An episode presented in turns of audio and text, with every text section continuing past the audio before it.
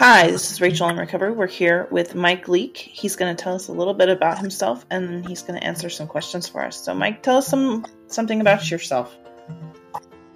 Uh, yes, I am a uh, pastor in uh, Southwest Missouri. I pastor at a Calvary of Neosho, and um, I also am a writer. Um, I write for uh, several several different publications and uh, my own blog. And I have just recently started a project with uh, my friend David Pittman uh, called Trauma to Trauma. And uh, so yeah, that's and I married and I have two kiddos, um, Isaiah and Hannah. And like I said, we live in Southwest Missouri. Okay. All right. Um.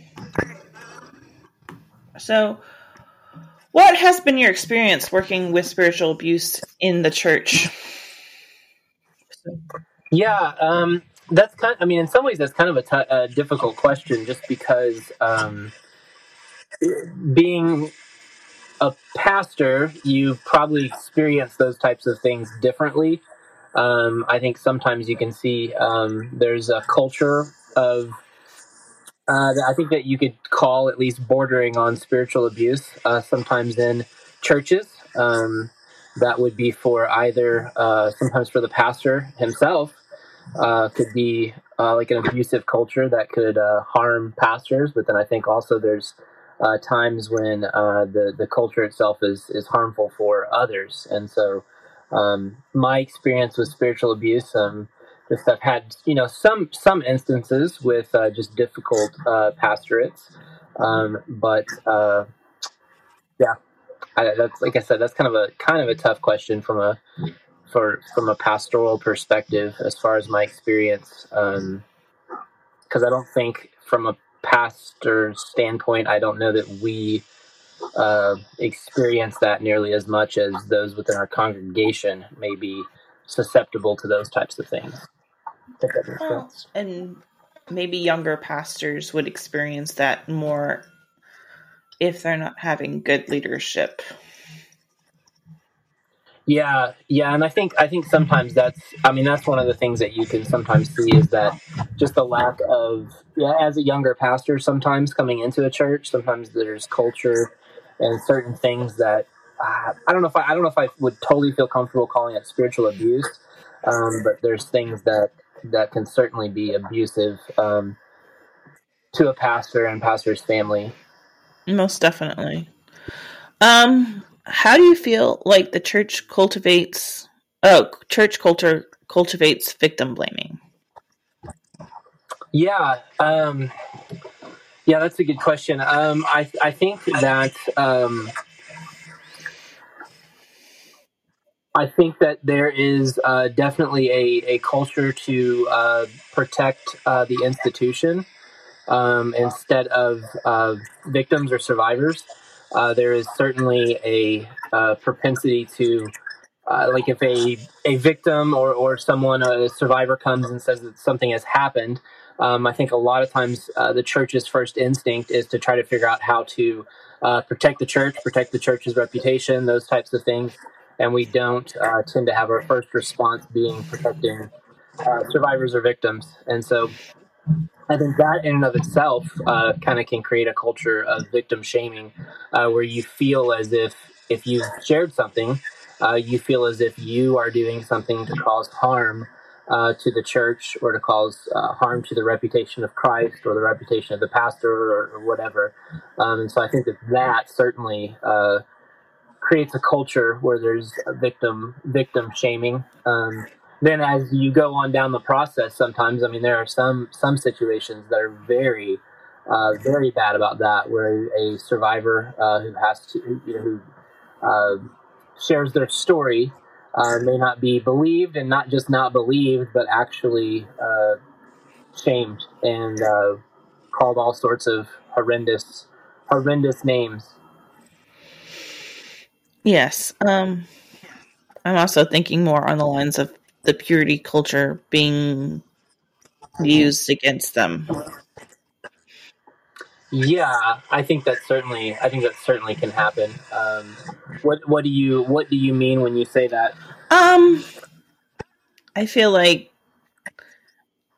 I don't know, especially when they talk about it in youth group. There's no room or no, like there's not been space, at least when I was there, or and I don't know what they do today because the knowledge is better, and some churches are much better at this. But you know, I guess I felt like purity was shoved down our throats, but nobody ever talked about what happens when you're abused in those situations.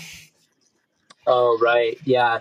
That you feel as if you have um, yeah, when they give those illustrations uh, that are just very unfortunate and unhelpful and can be incredibly harmful um, of things like a, a, rose that doesn't have its petals left or a piece of chocolate cake that's been passed around. Um, I don't think that that really is sensitive sometimes to those who um, those who even like intention are intentionally made mistakes by their own bad choices. It's not good for them, but it's doubly, I think, harmful for those who who have had those types of things taken from them, um, and then to feel as if they are part of, um, yeah, part of the guilt of that. I think certainly. So I think, you're, yeah, I think you're right. I think that, that can definitely play into that. Um, how do you think the church could do better with helping uh, sexual abuse victims? Oh man, um, I mean, I think there's a, a ton of ways that the, the church can do better with that. One is, I think, uh, just being having open lines of communication, uh, making it to where there are um, knowing that knowing that if you make a um, if you share your story, that you are going to uh, there's going to be a posture of belief, um, a posture of being taken seriously, um, to have proper channels uh, that are there for those conversations. Um, I think also helping churches to understand uh, that preferential offenders are far more common than the stranger danger. Um, and so, thinking about ways to protect, uh, doing training uh, for churches, uh, church leaders, um, it goes far beyond just uh, policy uh, and procedures. It goes beyond. It goes to uh, just opening up those conversations. I mean, I think that that's been one of the things that we've seen where we've had help, where we're just honest about those things and speaking those in such a way where I don't believe in our um, congregation. I think you would you'd probably feel really uncomfortable um, if you were a, a, a, one who is abusing others, because um, those are those are things that I address often from the pulpit. Um, those are things that just within the culture of our church, I think you would not feel not feel nearly as welcome. Um, so I think that those are some ways that you can do that. That you can help to create a culture there, just a culture of openness and vulnerability and those types of things where we uh, continually respond to vulnerability with love instead of with uh, uh, shame or any of those types of things.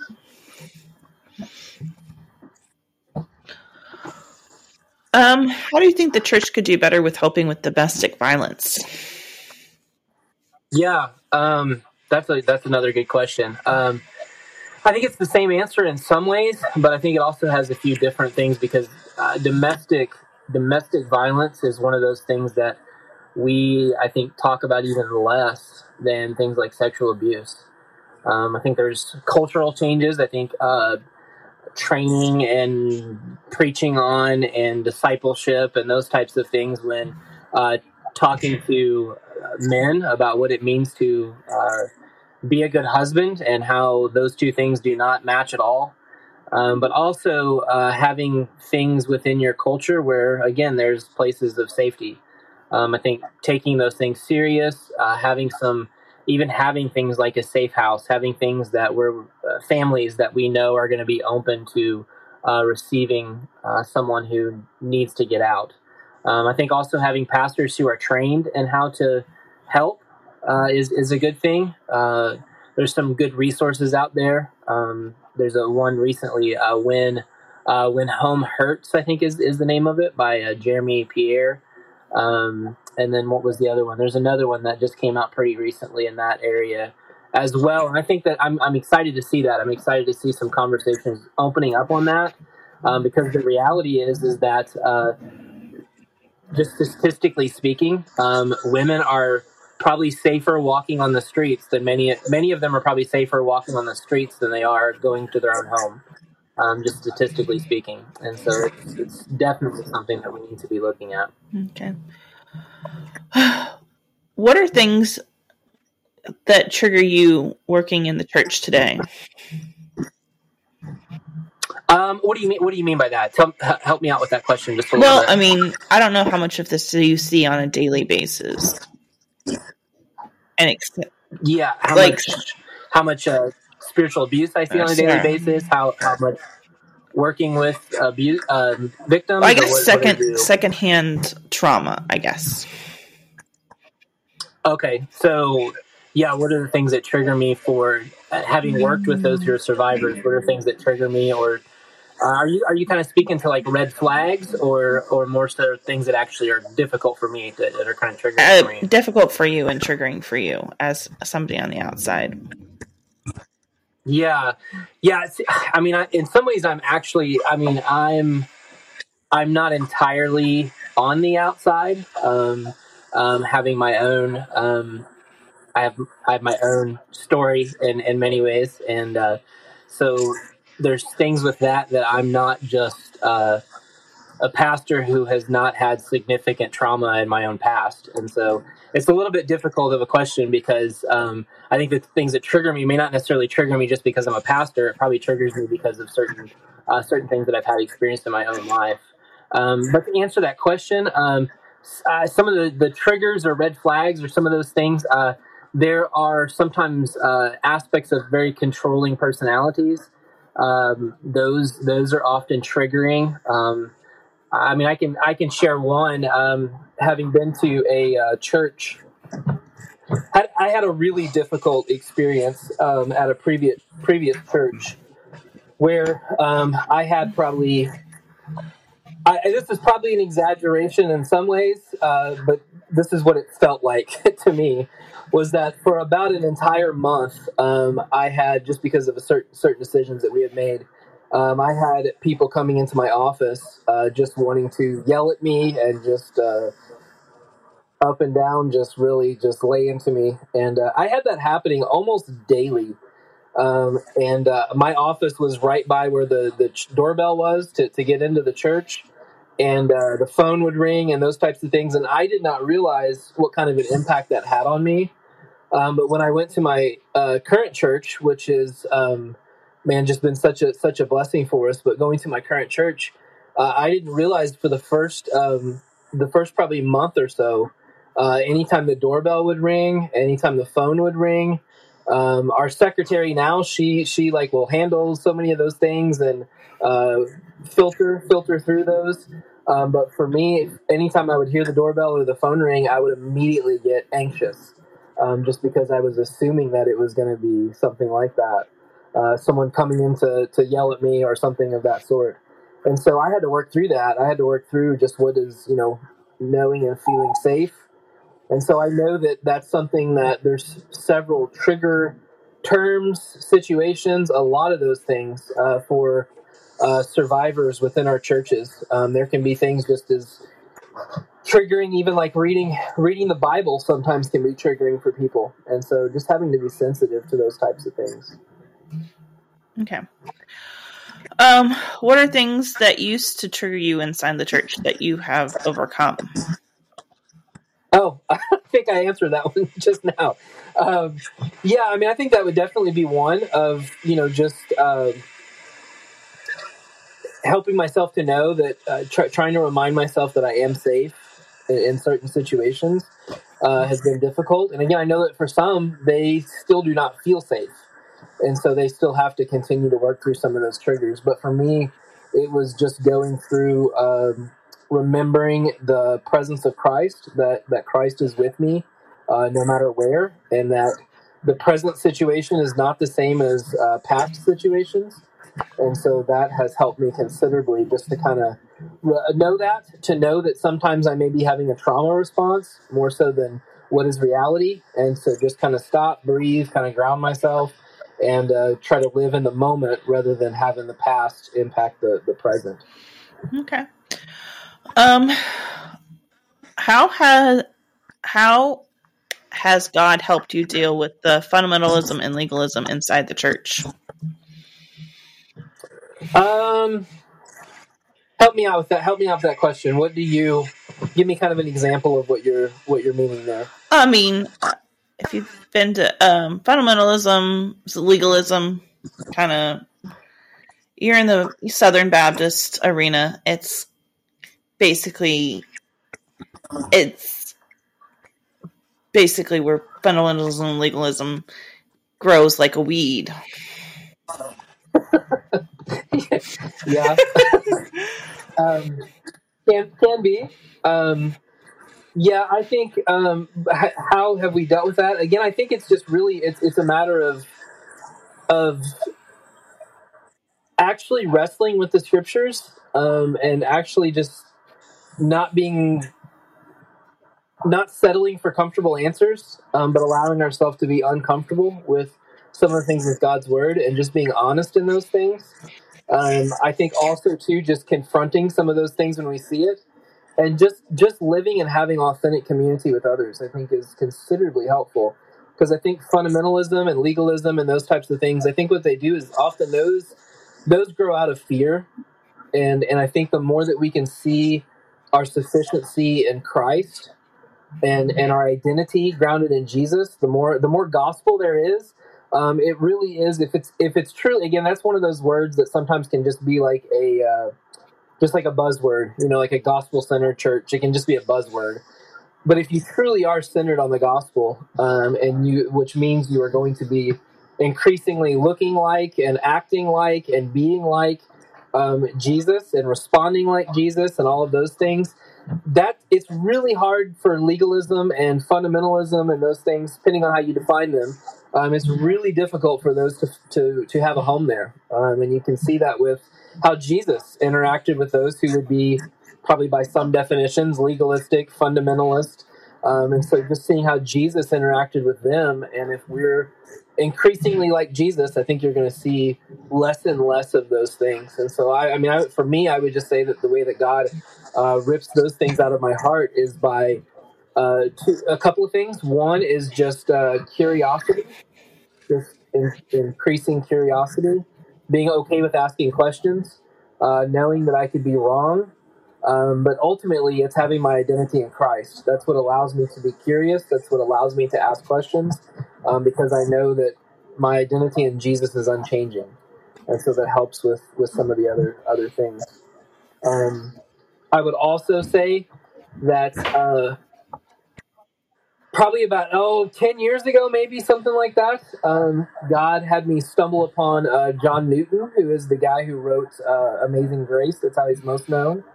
Um, but he had a ton of, of hymns and poems and just a lot of uh, letters and a lot of stuff that was just really helpful. And uh, one of those for me that i think was really life changing was a, a little letter he wrote called on controversy um, and it was just about he was confronting a young man who was wanting to argue with everybody about uh, reform theology and just all sorts of things.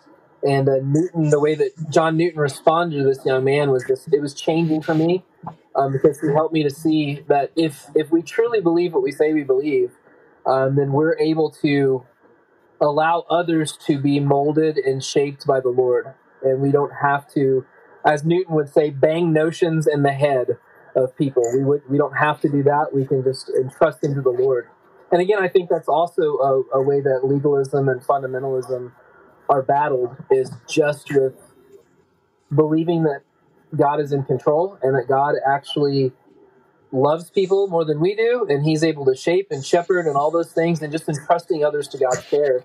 I think also cuts the legs out of legalism and fundamentalism. Okay.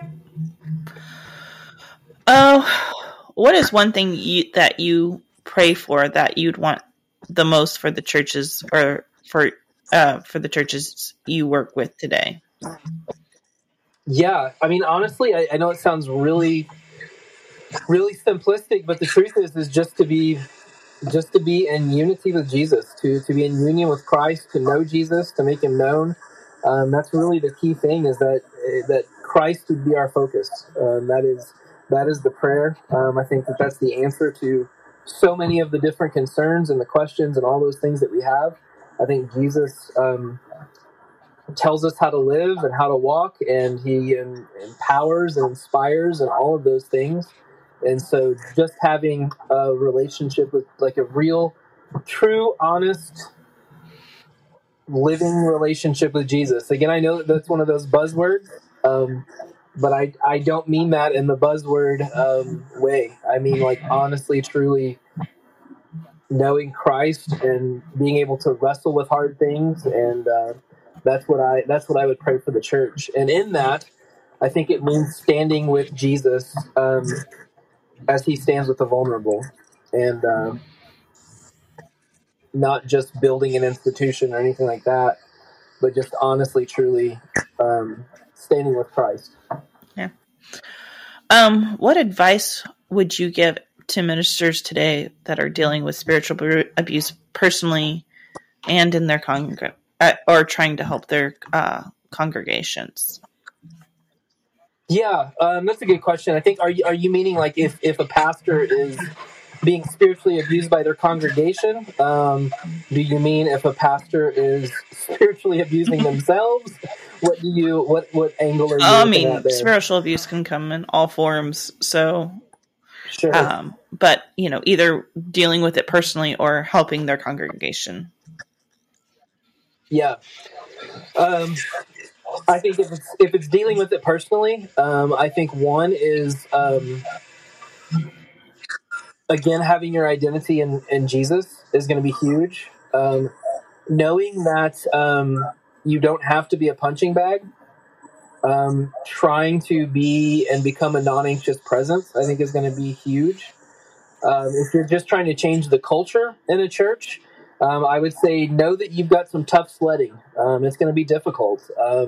those types of things do not, uh, those idols do not fall easily and so be able to, be committed to being in in that for the long haul in some ways, um, but also know that um, you're not Jesus, uh, you're not the Savior, and so uh, just keep. I mean, again, I think it's it's really pretty simple with a lot. I think it's preach preach Jesus and live Jesus and love people. And as you continue to do that, I think you you begin to see uh, a culture change um, I think there's others with specific situations. I mean, I could give probably some more specific answers, but uh, just kind of broadly speaking, that's really what I would say is just I mean, cling to cling to Jesus. Okay. Um, what do you do for self care? Yeah, what do I do for self care? That's a good question. Um, one is my wife is amazing, um, and so I uh, am increasingly learning to trust my wife um, with my self care. Um, so that is self care is for me to trust my wife, and if she senses and feels and uh, thinks that I'm kind of going in a spot where I'm kind of going off the rails a little bit, or I've been working too hard, or certain things are not uh, gelling quite right with with what's going on in my internal world. I think uh, she's able to read that, and so I've learned to trust her. Um, also, just uh, spending time as much as I can in uh, scripture and uh, prayer, but then also it's it's doing some things just uh, just woodworking, um, taking a walk, um, reading a reading a good book that uh, doesn't have anything to do with the stuff that I'm I'm working on. Uh, sometimes uh, journaling and writing and those things can help as well. Um, but really, the big thing is just kind of being aware and, and knowing myself and knowing whenever I'm getting to spots that are not healthy and, and trying to, to do things to pull back from that. Okay. Well, is there anything else you'd like to add? No, I don't think so. I think that uh, that's those are those are good questions. All right. And I appreciate you uh, having me on your your okay. show. All right, guys. Thanks for listening. This is Rachel in Recovery. Tune in on Thursdays at 10 a.m. You can also follow us on your favorite podcast or on your favorite social media platform. Or if you have any questions, go to rachelinrecovery.com. Thanks.